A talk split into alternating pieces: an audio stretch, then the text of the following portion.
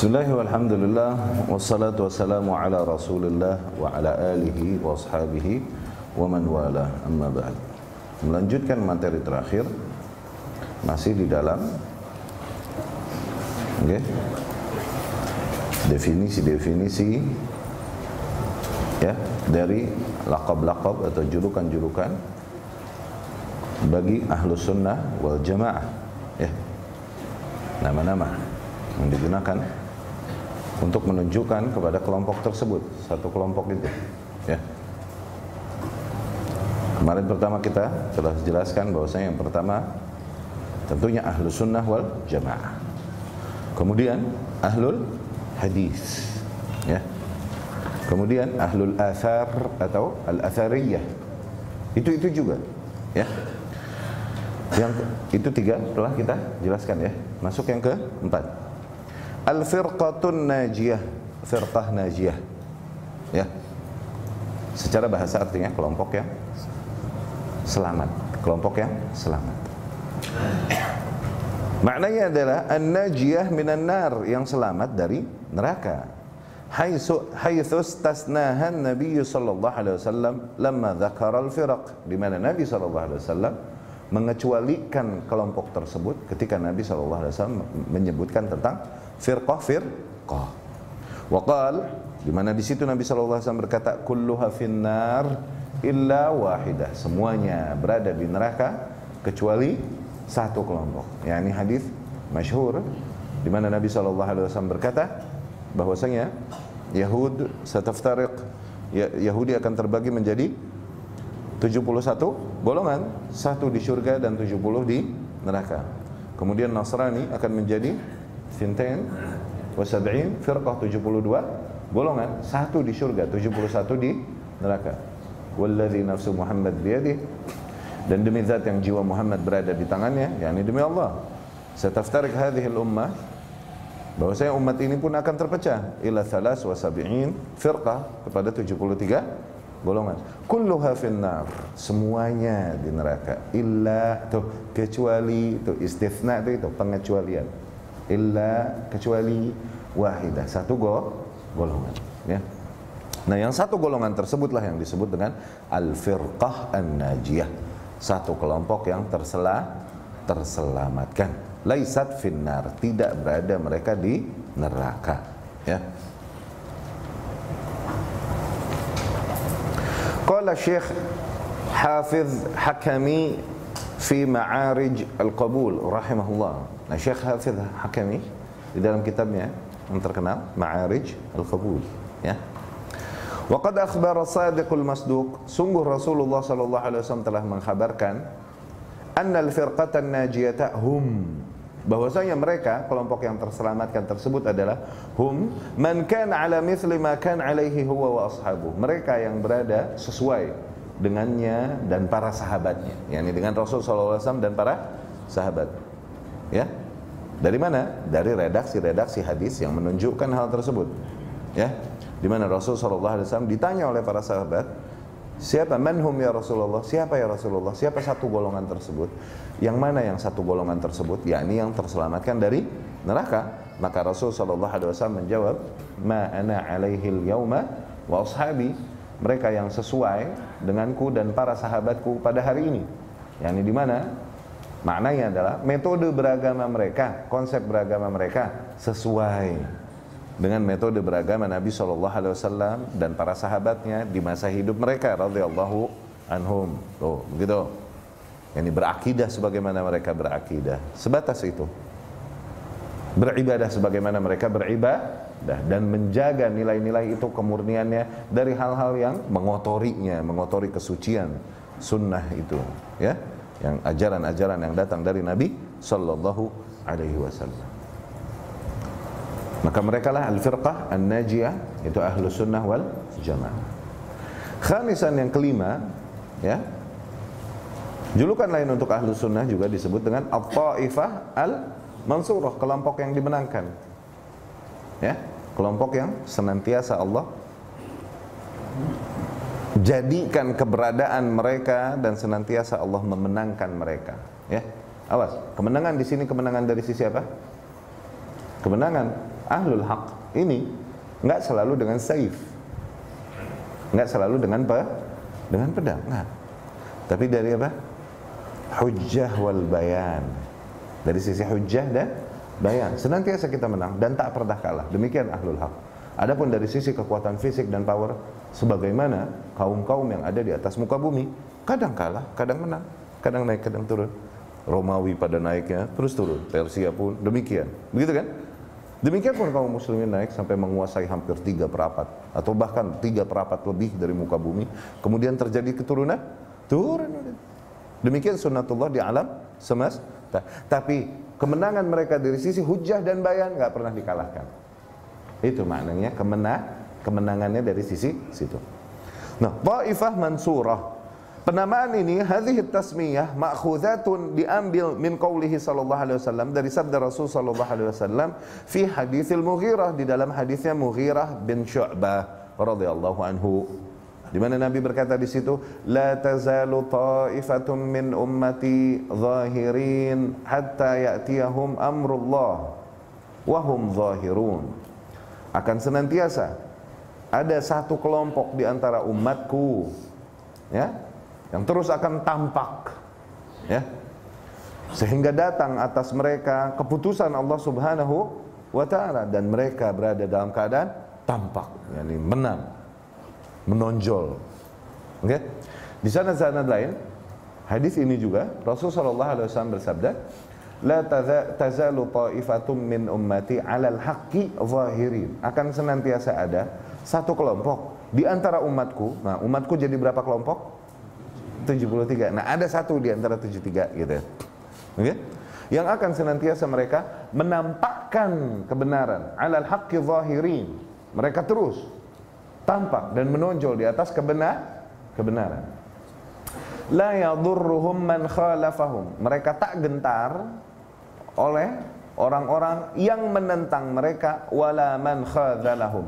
Tidak juga mereka patah oleh orang-orang yang khadzalahum. Khadzalahum yakni khizlan mengkhianati mereka.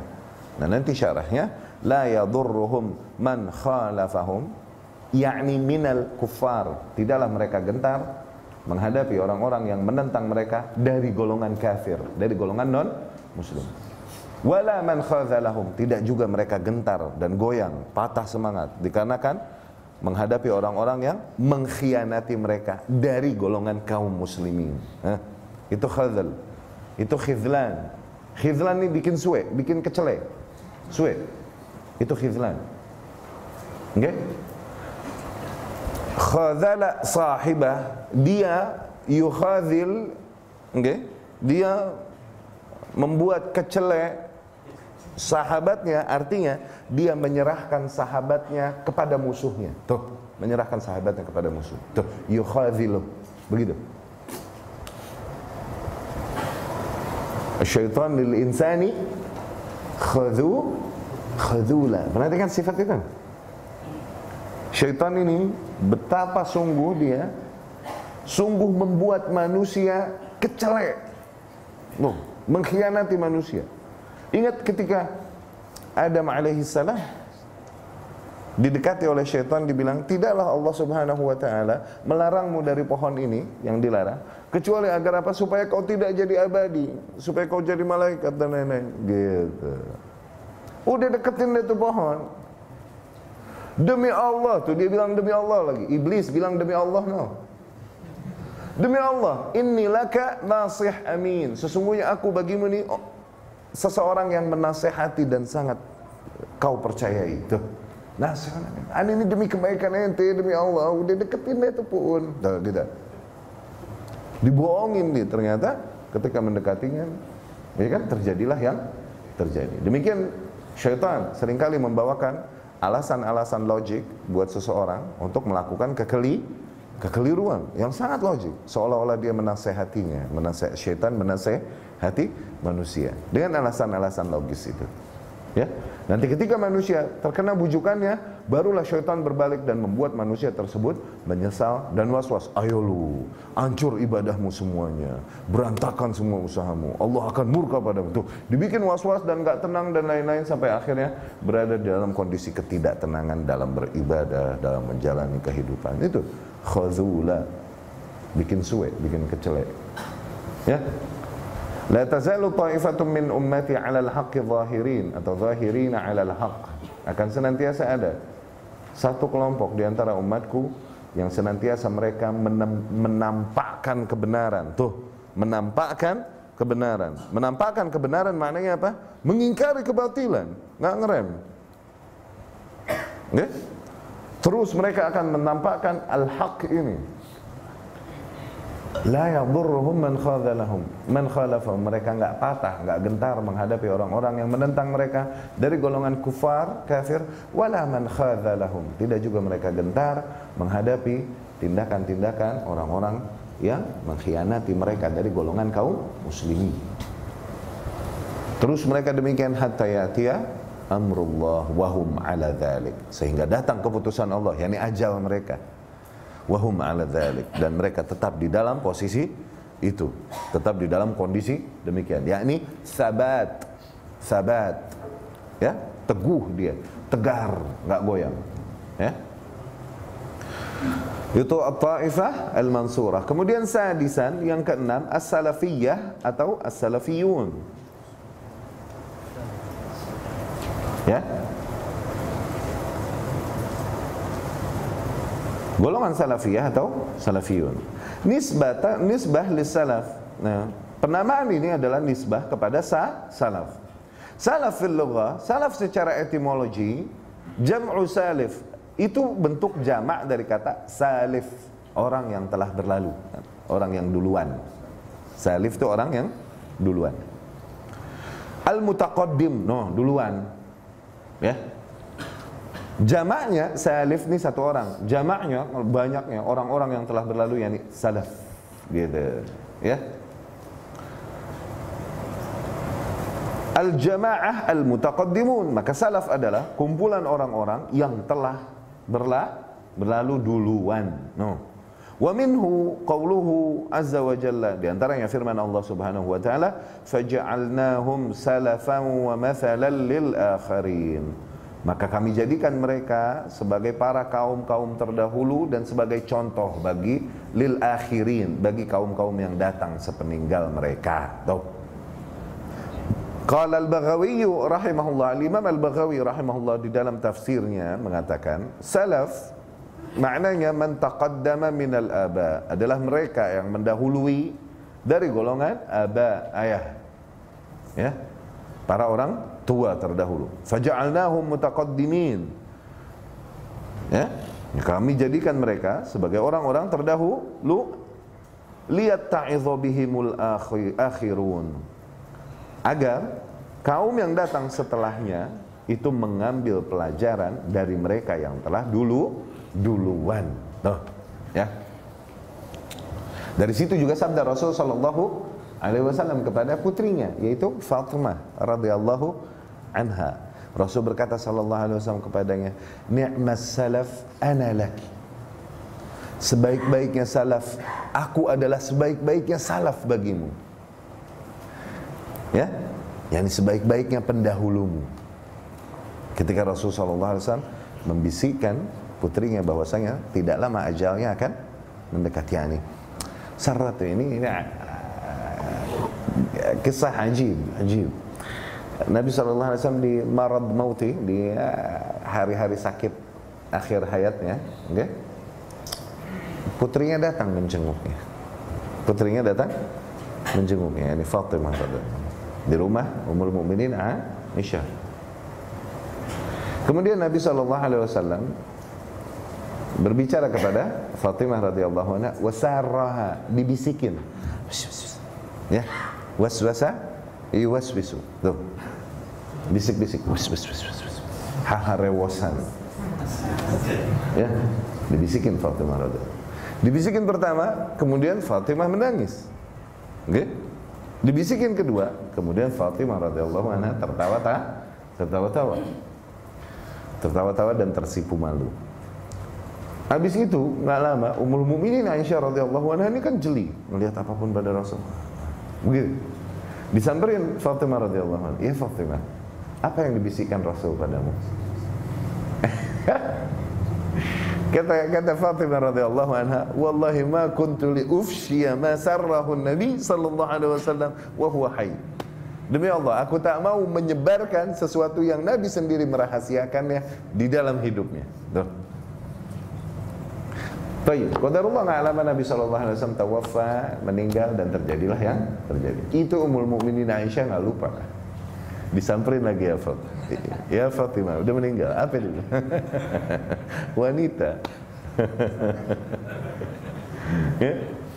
Fudul ya, ini kepo, kepo. Wanita fitrah wanita, bintun min banati Adam, Fatimah Aisyah. Bagaimanapun kata Imam Zahabi, bintun min banati Adam mereka hanyalah putri di antara putri-putri Adam alaihissalam. Ya'tariha ma ya'tari sair al-banat. Mereka terkena sifat sebagaimana sifat-sifat yang mengenai para anak-anak wanita udah. However, ya kan? Apa, apa, apa? Nabi waktu itu bisikin apa? Pertama Nabi SAW bisikan kepadanya. Biasanya Jibril alaihissalam datang setahun sekali kepadaku ngajarin Al-Quran. Oke? Okay?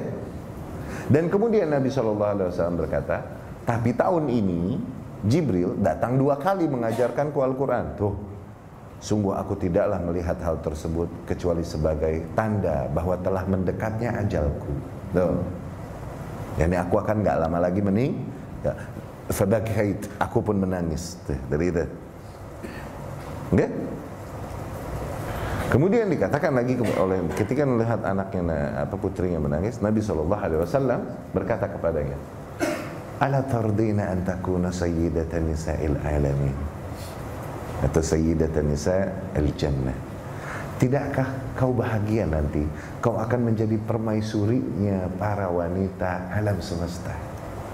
Ini kau sebagai putriku akan menjadi permaisuri wanita alam semesta atau permaisuri para wanita penduduk surga. Allah. Pada saat itu aku pun tertawa dan tersipu ma, tersipu malu. Nah di situ Nabi SAW berkata kepada putrinya, Innahu ni'mas salafu laki ana. Sesungguhnya semulia-mulianya pendahulu bagimu adalah aku. Nabi menama, menamai dirinya sebagai salaf. Tuh. Maka penamaan salaf bukan penamaan mbak baru. Ada sebagian tadi kita mau bikin bantahan, cuman kayaknya nggak nggak pantas dibantah juga. Aduh, yang kayak gini ada aja, nggak habis habis. Ondel-ondel ubur-ubur. Nggak pantas kita buang-buang. Ada yang berkata kata ini Wahabi nih udah jelek namanya, mereka ganti nama baru. Pakai apa? Pakai nama Salafi. Oh Allah ke mana-mana. Muhammad bin Abdul Wahab kapan? Nama Salaf sejak kapan?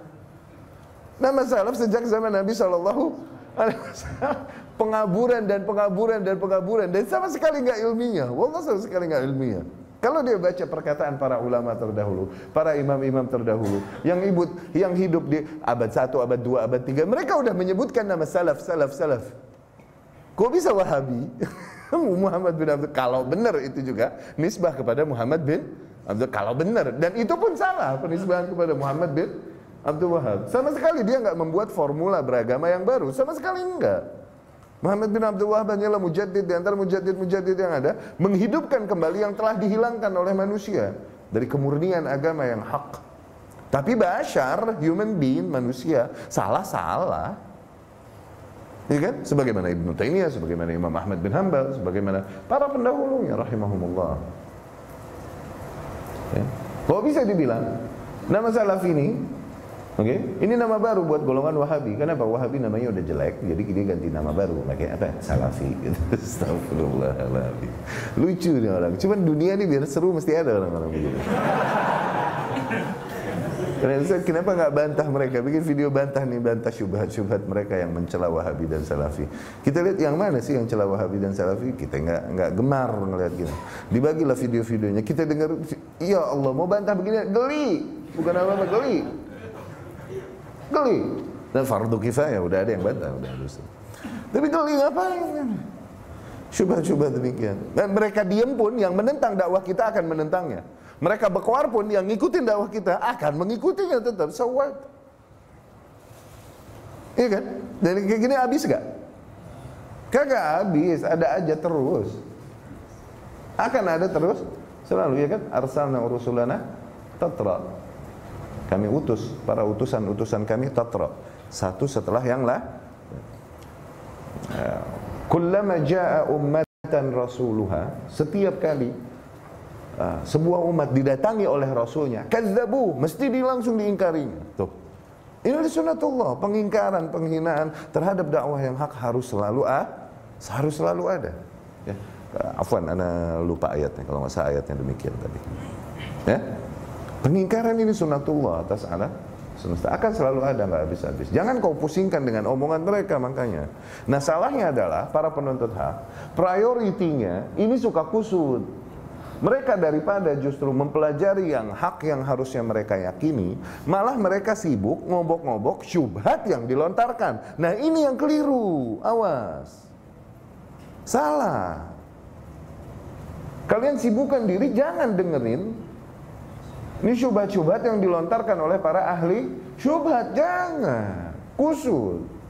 Fokuskan usaha, waktu dan tenaga kalian untuk mempelajari apa yang seharusnya kalian yakini sebagai seorang ahlus sunnah yang harusnya kalian ya, ketahui dan yaki, yakini nanti udah menguasai itu syubhat apa pun datang kepadamu kau udah punya antibodi sendiri udah bisa jawab sendiri itu Kenapa yang dikobok-kobok lagi sih dia bilang? Ustaz bagaimana menjawab syubhat demikian demikian demikian. Ustaz bagaimana menjawab syubhat demikian demikian demikian. Ustaz bagaimana menjawab syubhat tentang demikian demikian demikian. Oh Allah nggak habis-habis syubhat bro. Kesian tuh Ustaz. Suruh jawabin syubhat. Ini kan baru belajar Bukan ya kemudian mengikuti rantai bagaimana uh, proses seseorang yang belajar, malah kemudian mulai ngobok-ngobok masuk ke ranah syub, syubhatnya kusut keder belajarnya nanti. Ya. Allahul musta'an. Qala Ibn al-Athir Al-Imam Ibn al-Athir berkata Salaful insan pendahulu dari seorang manusia adalah man taqaddamahu bil maut. Maknanya adalah mereka yang mendahului ya ya, mendahului orang tersebut di dalam kematian. Yakni mereka yang hidup terdahulu lebih terdahulu, eh, terlebih dahulu dan mati terdahulu. Oke? Okay? terlebih dahulu. Min abai dari golongan misalnya. Kakek nenek moyangnya wazawi kerabatih atau kerabat-kerabatnya. Walihada summiya as-sadrul awal minat tabi'in as-salafus salih. Maka dari situ juga Generasi awal dari golongan tabi'in disebutlah mereka as-salaf as-saleh, para kaum pendahulu yang hidup duluan, mati duluan. Tapi nggak salaf doang, awas, tambahin as-saleh. Kalau salaf doang, apakah kemudian semuanya kita menjadi jadikan mereka contoh yang hidup pada zaman Rasul, yang hidup pada zaman tabi'in? Lah, kesesatan terjadi ada pada zaman Rasul sallallahu alaihi wasallam. Apakah kemudian kita hajar mereka juga masuk ke dalam golongan salaf yang kita contoh? Awas. Begitupun di masa ta tabi'in. Lebih banyak lagi firqah-firqah dan kesesatan-kesesatan yang ada hidup di generasi itu. Tuh. Apakah kemudian kita jadikan juga nih yang ngaconya sebagai contoh yang kita ikuti? Tidak. Jadi salaf, jangan salaf doang, tapi dia bilang as-salaf as-saleh. Kalau lagi berbicara tentang genera generasi. Ya, generasi dalam artian era hidup. Ya, era hi, hidupnya. Amma fil istilah. Adapun makna salaf secara istilah mah tuh. Famal maqsudu bis salaf saleh? Maka apa maksudnya dari salaf saleh tersebut? Wa ma manhajuhum fil aqidah? Bagaimana konsep mereka di dalam akidah? Wa ma abraz sifat manhajihim? Apa sifat mereka yang paling mereka menonjol dengannya? Oke? Okay? Hada ma sanu'arrifuhu insyaallah fid durus at-taliyah. Inilah yang akan kita jelaskan insyaallah di pelajaran-pelajaran berikutnya kata Syekh Abdullah Yang pertama al-maqsud bis salaf, maksud dari salaf tadi. Taqaddam fi ma madha at-ta'riful lughawiyyu telah kita jelaskan tadi definisi dari sisi bahasa, dari sisi etimologi di makna salaf atas makna salaf. Amma al-ma'na al-maqsud bis salaf fil istilah. Adapun makna yang dimaksudkan dengan salaf dari sisi istilah, faqad ikhtulifa fi dzalika ala aqwal iddah. Maka berbeda-beda ya definisi yang disebutkan oleh para ahli ilmu ke dalam beberapa pendapat ahammuha dan di antara pendapat-pendapat tersebut yang paling menonjol tentang pendefinisian arti salaf secara bahasa eh secara istilah yang pertama annahum as-sahabah faqat. Mereka adalah maksud salaf tersebut adalah para saha sahabat. Bukan hanya mereka yang telah mendahului kita di dalam masa hidupnya. Bukan tapi hanya generasi sahabat saja. Sebagian bilang salaf itu katanya sahabat gitu. Pendapat kedua bilang annahum as-sahabah wa tabi'un. Bahwasanya mereka yang dimaksud dengan salaf adalah para salaf adalah para sahabat dan ta tabi'in tabi'in adalah mereka yang Anda belajar kepada sahabat, Anda tabi'in bukan? Nah, itulah definisi. Apakah tabi'in adalah orang yang belajar kepada sahabat? Kita pun mempelajari perkataan para sahabat. Oh, kita tabi'in? Definisi, awas. Sahabat, jadi sahabat definisinya apa? Barang siapa yang manlakia tuh bertemu dengan Nabi Shallallahu Alaihi Wasallam. Oke, Abu Jahal ketemu Nabi. Terus Man Nabi sallallahu alaihi wasallam mukmin bihi beriman kepadanya gitu. Oke? Okay? Dapat? Di antara orang-orang yang beriman kepada Nabi sallallahu alaihi wasallam kemudian mereka keluar dari Islam murtad ada? Ada ketika masa riddah. Oh, jadi sahabat juga?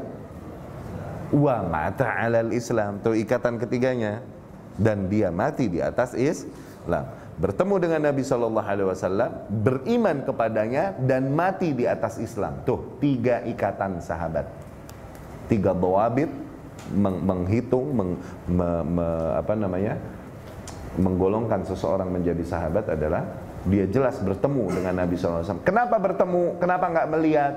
Kalau dikata melihat, bagaimana yang buta? Oke? Okay? Oh iya ya, di antara sahabat ada yang buta gitu. Oke, kalau gitu barang siapa yang mendengar Nabi deh, jangan melihat. Bagaimana yang budak? Bagaimana yang tidak menda? mendengar? Ayo. Akhirnya nggak kehitung sahabat dong, sian. Jadi apa? Lebih umum dibilang bertemu bertemu dengan Nabi Shallallahu Wasallam. Walau marrah, walau lilahzah, kalaupun cuma sesaat. Okay. Kemudian beriman kepadanya, nggak sembarangan orang ketemu dibilang sahabat. Abu Jahal, Abu Lahab juga ketemu. Iya kan?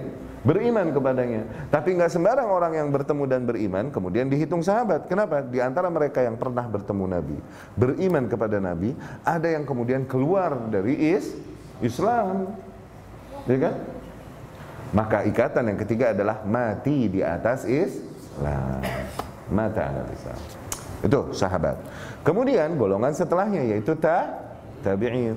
Tabi'in adalah mereka yang bertemu dengan para sahabat sahabat nggak bertemu sempat nggak sempat bertemu dengan Nabi Shallallahu Alaihi Wasallam. Mereka adalah sahabat dan tabiin katanya. Kata pendapat yang kedua nih yang dimaksud dengan salaf adalah sahabat dan tabiin doang. Begitu. Pendapat ketiga bilang bahwasanya salaf ini mereka adalah as-sahabah wa tabi'un wa tabi'u at-tabi'in. Mereka adalah golongan sahabat, tabi'in dan tabi'in tabi'in, yakni generasi berikutnya yang sempat bertemu dengan para ta tabi'in. Tuh, tiga generasi katanya kalau gitu. Itu yang katanya salafus saleh. Pendapat yang keempat, annas salaf bahwasanya salaf adalah man kan qabla al khamsimi'ah. Mereka yang hidup sebelum tahun 500. Sebelum tahun 500. Wa yaz'am ashab hadzal qaul dan mereka yang menguatkan pendapat ini berkata annahu madhhab yuhaddad bi fatrah zamaniyah muayyanah la yata'addaha. Mereka berkata bahwasanya yang dimaksud dengan salaf adalah madhab, okay, ya uh, sebuah madhab yang terbatas pada era masa tertentu saja, tidak lebih dari itu. Nah. Thumma innal fiqh al-islamiyya tatawwar. Kemudian setelah zaman tersebut pemikiran Islam berkembang ala yad melalui tokoh-tokohnya masing-masing. Fahal tahdid az-zamani kafin li tahdid mafhum salaf? Maka apakah pembatasan dari sisi zaman tersebut cukup untuk memahami, okay, memberikan pengertian atau definisi dari makna salaf? Idza qulna bi anna al-muradif bis salaf zamaniyan hum ahlul qurun ats-tsalatsa al-mufaddalah istinasan bil ahaditsil waridah. Idz qulna dan apabila kita mengatakan bahwasanya sinonim dari kata salaf itu zamaniyan dari sisi zaman, dari sisi era, mereka adalah manusia-manusia yang hidup di tiga generasi yang utama ya sebagai bentuk apa? Sebagai sebuah kesimpulan dari hadis-hadis yang diriwayatkan dari Nabi Shallallahu Alaihi Wasallam, di mana Nabi Shallallahu Alaihi Wasallam di hadis-hadis tersebut menyebutkan tentang al-qurun al-mufaddalah, tentang generasi-generasi yang mulia tersebut. Ya, di mana Nabi menyebutkan, ya ini ada hadis-hadis yang menyebutkan di situ Nabi Wasallam menyebutkan khairun nasi karni sebaik-baiknya generasi adalah sebaik-baiknya manusia, sorry, adalah generasiku. Ya ini para sahabat. Thumma alladzina yalunahum. Kemudian generasi yang datang sepeninggal mereka yaitu para tabi thumma alladzina yalunahum. Kemudian generasi berikutnya yang datang setelah mereka jadi tabi'ut tabi'in. Gitu Fahal na'tabir kulla man 'asha fi hadhihi al-qurun salafan yuqtada bihi tuh Apabila yang kita maksudkan dengan salaf adalah berdasarkan hadis itu tadi, maka kita batasi yang namanya salaf itu orang-orang yang hidup di zaman itu doang. Oke? Okay? Berdasarkan hadis Nabi tadi, okay? Maka dari situ, apakah kita anggap semua orang yang hidup di zaman itu adalah sebagai salaf yang kita tauladani? Ayo, begitu. Ya? La syak, maka tidak dilakukan lagi. Anna dzalika ghairu sahih. Bahwasanya pendapat demikian enggak tepat.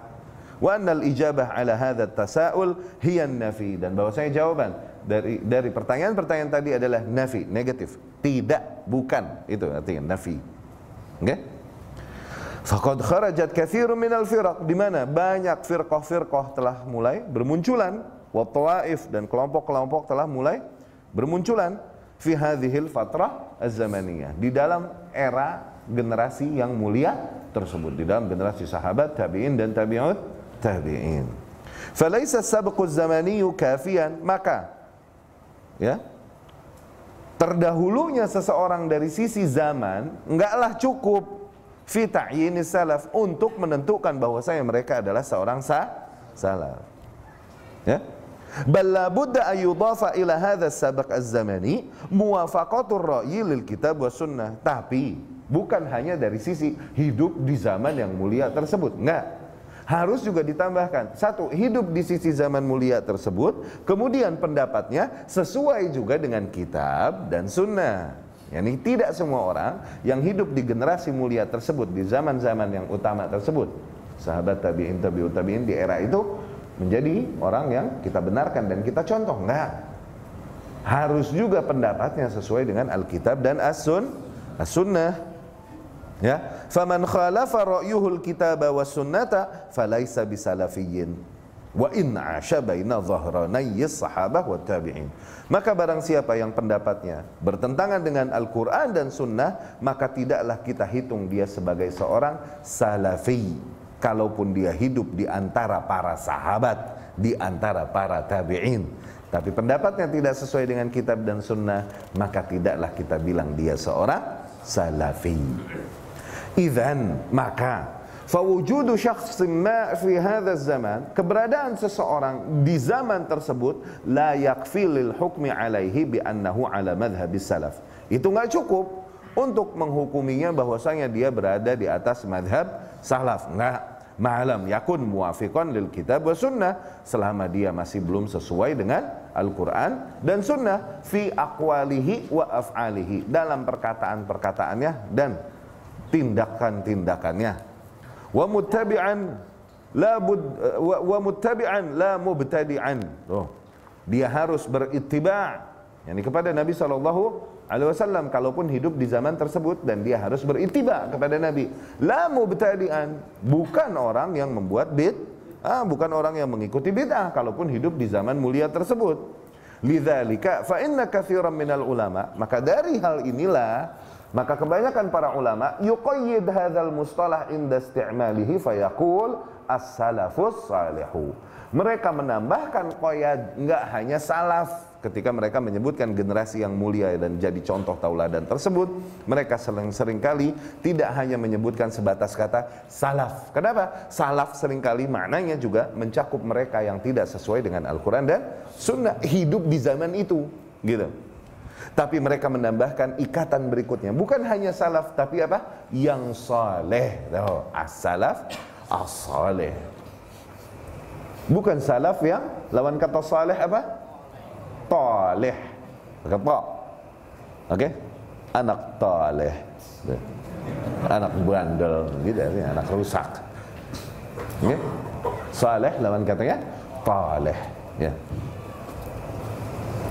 Qala al-Imam As-Safarini, al-Imam As-Safarini rahimahullah berkata, al-muradu bi salaf yang dimaksud dengan madhhab salaf adalah ma kana alaihi as-sahaba al-kiram yaitu metode yang di mana para sahabat radhiyallahu anhu dulu demikian. Ya ridwanullah alaihim. Wa a'yan tabi'in lahum bi ihsan. Demikian juga para tokoh-tokoh tabi'in yang mengikuti para sahabat dengan baik di dalam beragama. Oke okay? Wa atba'ihim wa a'immatid din begitu juga para tabi'ut tabi'in dan juga para imam-imam agama ini. Mimman syuhida lahu bil imamah. Yang diakui keimamannya. Wa urifa 'idhamu sya'nihi fid din dan dikenal ya diakui juga peranannya yang besar di dalam agama. Wa talaqan nasu kalamahum. Yang di mana para manusia menerima perkataan mereka khalafan an salaf generasi setelah generasi Dun man rumiya bid'ah tidak termasuk mereka orang-orang yang dituduh terkena bid'ah kalaupun hidup di zaman salaf. Okay? Tapi dia tertuduh terkena bid'ah, oke? Okay? Au syuhira murdin atau dia terkenal dengan julukan yang tidak diridhoi seperti tuh, khawarij. Kalaupun ada di zaman sahabat tabi'in, tabi'ut, tabi'in nggak masuk salaf, begitu. Ya, Khawarij atau Rawafid. Ya Rafidah kemudian Qadariyah. Oh. ya? Khawarij anak-anaknya siapa? Zul? Khawaisra namanya siapa? Pernah anda bilangin? Zul Khawaisra Harkus Harkus Ya. Kemudian Rawafid, Rafidah, anak-anaknya siapa?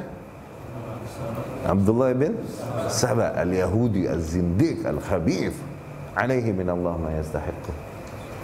Okay? Kemudian Qadariyah, anak-anaknya siapa? Ma'bad al-Juhani. Kemarin kita jelaskan ya. Kemudian Murji'ah, Jabriyah, Jahmiyah, Mu'tazilah, Karramiyah dan eh, kelompok-kelompok uh, yang seperti itu. Nah, jadi yang dibilang mazhabus salaf adalah mereka yang mengikuti konsep para sahabat dan para tokoh-tokoh tabi'in. Enggak sembarang mereka yang hidup di zaman terse tersebut. Faqad ihtaraza hadzal imam, maka al-imam rahimahullah telah ya kan menspesifikkan Definisi salaf, faqayyada as-salaf alladhi yuqtada bihi. Beliau rahimahullah menspesifikkan makna kata salaf yang kita tauladani bi ayyakuna mimman syuhida lahu yaitu harus mereka yang diakui bil imamah keimamannya di dalam agama. Walam yurma bi dan tidak dituduh terkena kebid'ahan. Ya Falaisa kullu salafin yuqtada bihi. Tidaklah setiap orang terdahulu kemudian menjadi tauladan kita. Awas.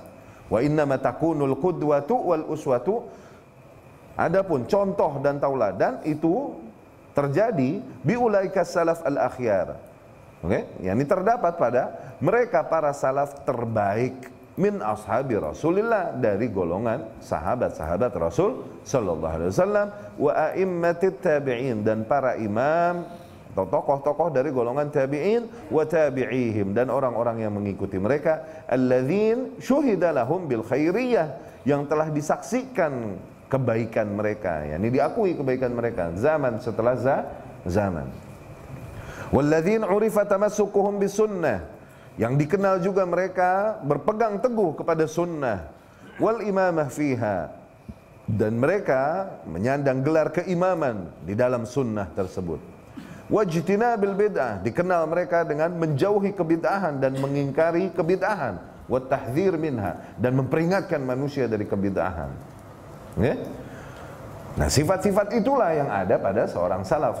Yang saleh yang di mana kita mengambil tauladan darinya tidak hanya dari sisi apa tidak hanya tidak hanya hidup duluan gitu loh pada zaman tersebut kemudian kita jadikan kita dia tauladan nggak demikian ya Sifat-sifat itu mesti ada.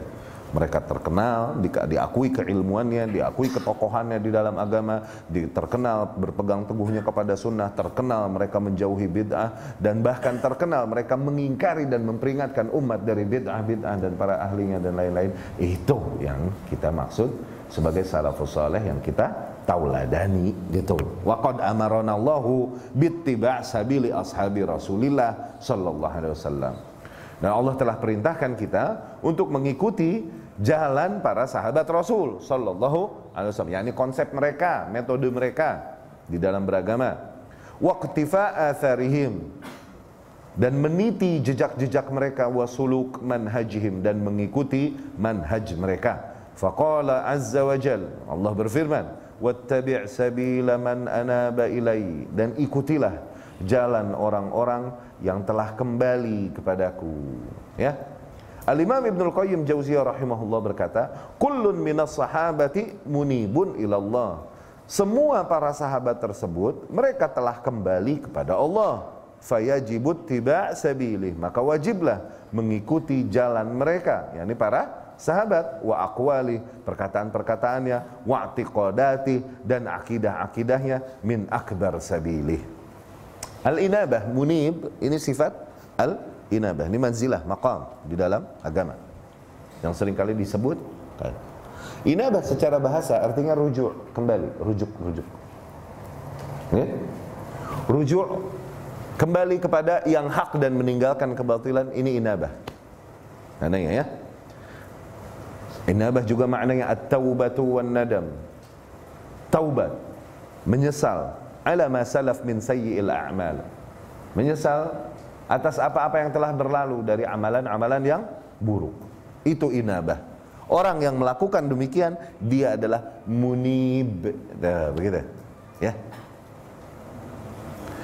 Tapi inabah ini kembali berarti ya, kembali kepada Allah Subhanahu wa taala, bertaubat, mengakui dosanya dan lain-lain. Tapi inabah ada dua, Mas. Ada inabah kepada rububiyah Allah ada inabah kepada uluhiyah.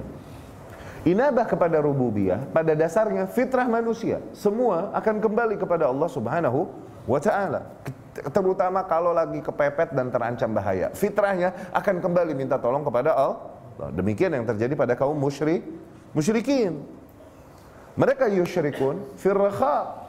Mereka yang melakukan kesyirikan ketika masa senang aja, masa lapang. Tapi fi eh, di dalam masa terhimpit, masa terancam, okay, keselamatan mereka, mereka yukhlisun, mereka mengikhlaskan ibadah hanya kepada Allah Subhanahu wa taala. Allah Subhanahu wa taala berfirman, "Wa idza massan nasa rabbahum munibina ilaih."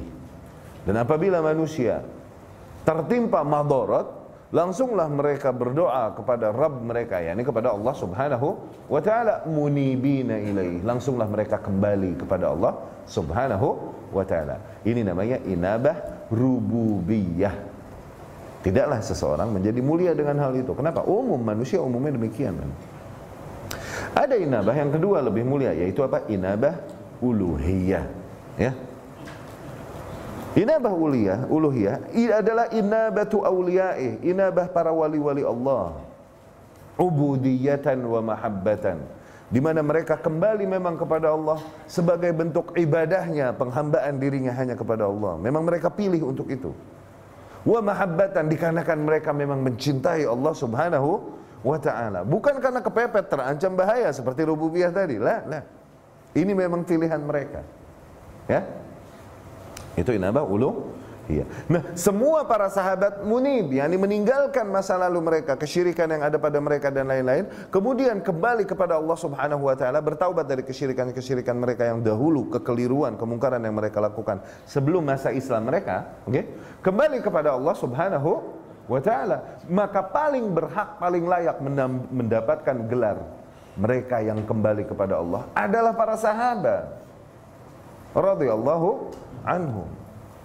Terutama di antara mereka yang muhdaramin, muhdaram. Muhdaram adalah para sahabat yang mengalami dua fase, fase kesyirikan dan fase beriman. Itu. Enggak semua sahabat loh. Ada beberapa sahabat lahir udah Islam dia. Ada. Tapi ada beberapa sahabat yang masuk fase memang dari masa kesy kesyirikan. Ah, biasanya umurnya nggak jauh beda sama Rasul Sallallahu Alaihi Wasallam. Ini yang dibilang sahabat kibar, seniors, sahabat-sahabat besar. Umurnya nggak jauh beda sama Rasul Sallallahu Alaihi Wasallam. Sahabat sekar banyaknya lahir udah Islam, lahir udah Islam.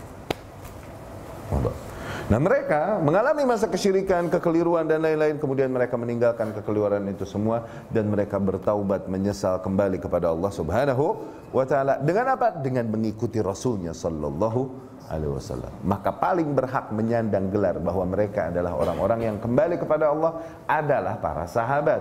Ketika Allah berkata, ikutilah jalan orang-orang yang kembali kepadaku, yakni ikutilah jalan para sahabat. Tuh.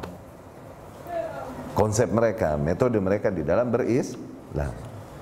Ya, mengikuti jalan mereka, perkataan-perkataan mereka, ibadah-ibadah mereka, akidah-akidah mereka.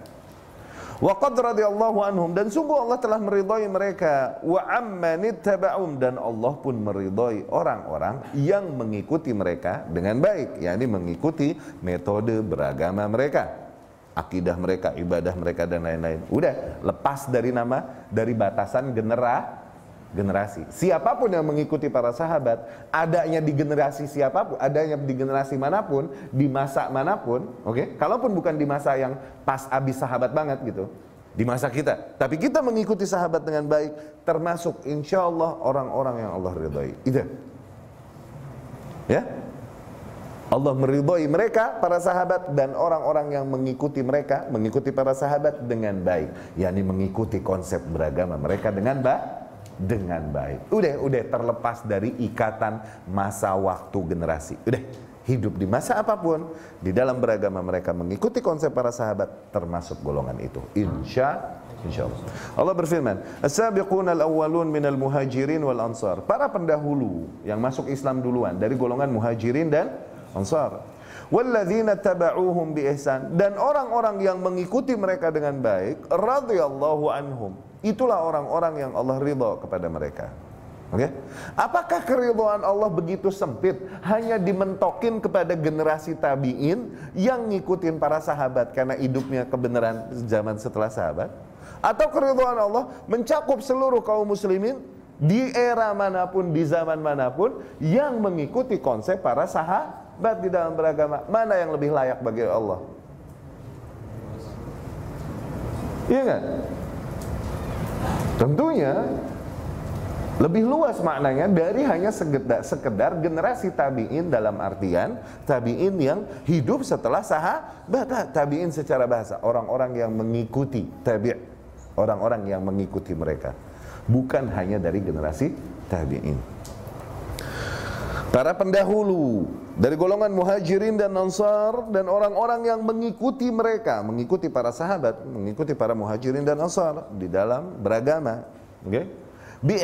Mengikuti mereka dengan baik. Allahumma ja'alna minhum. Semoga Allah jadikan kita termasuk dari mereka. Radhiyallahu anhum. Itulah orang-orang yang Allah ridha kepada mereka. Maknanya apa? Mereka yang berpaling dari jalan yang muhajirin dan ansar maka Allah tak meridhai mereka. Begitu. Waradu anhu dan hakikatnya mereka pun memang meridhai Allah subhanahu wa ta'ala. Maknanya apa? mereka yang sengaja berpaling dari jalan yang muhajirin dan ansar memang pada hakikatnya belum belum begitu meridhai Allah subhanahu wa ta'ala. Wa orang-orang demikianlah yang Allah persiapkan bagi mereka. Jannat ya syurga. Tajri min tahtihal anhar yang mengalir di bawahnya sungai khalidina fiha abada. Kelak mereka berada abadi di dalamnya. Zalikal fauzul azim. Itulah ada itu adalah kemenangan yang nyata. Idzan maka falaisa min al-ibtida' fi syai'in an yatasamma ahlu sunnah bis salafiyyin. Maka bukanlah bid'ah sama sekali ketika ahlu sunnah menamai metode mereka dengan apa? Salafi. Orang-orang ahlu sunnah, yakni orang-orang salafiyin. Ada yang bertanya, Ustaz, salafiyin sama salafiyun, bedanya apa sih? Ini bingung jelasinnya itu. Dan dia-dia juga, cuman dari sisi gramatikal aja. Kalau lagi marfu ya salafiyun, kalau lagi mansub sama majrur ya salafiyin, jangan kusut udah. Ya, suruh siapa lo nggak belajar bahasa Arab? Keder deh lo, rasain. Salafiyin, salafiyun, eh tak kene. Udah. Ya. Dia dia juga nggak beda, ya. Kalau salafiyah konsepnya, fahamnya. Salafiyah, ya sama ta, salaf, oke? Okay? Ditambahin ya sama ta. Itu di dalam bahasa, itu artinya isme syuyu' komun syuyu'iyah communism okay? demokrat eh? demokrasi. Demokratiyah itu isme artinya faham. Kalau di Arab pakainya ya sama tak. Salafiyah maknanya apa? Salafism. Eh? Fahamnya konsepnya salafiyah. Orangnya yang ngikutin salafiyun, salafiyin. Ya. Pernah belajar gini kan? Pernah? Hah? Ngaji makanya.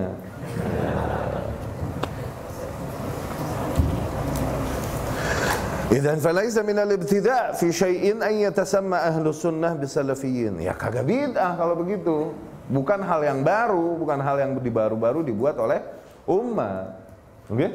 Jadi bid'ah. Yani sebagian kaum berkata ini salaf-salaf ini bid'ah. Dulu aja zaman Rasul Shallallahu Alaihi Wasallam nggak ada penamaan mana salafi mana apa.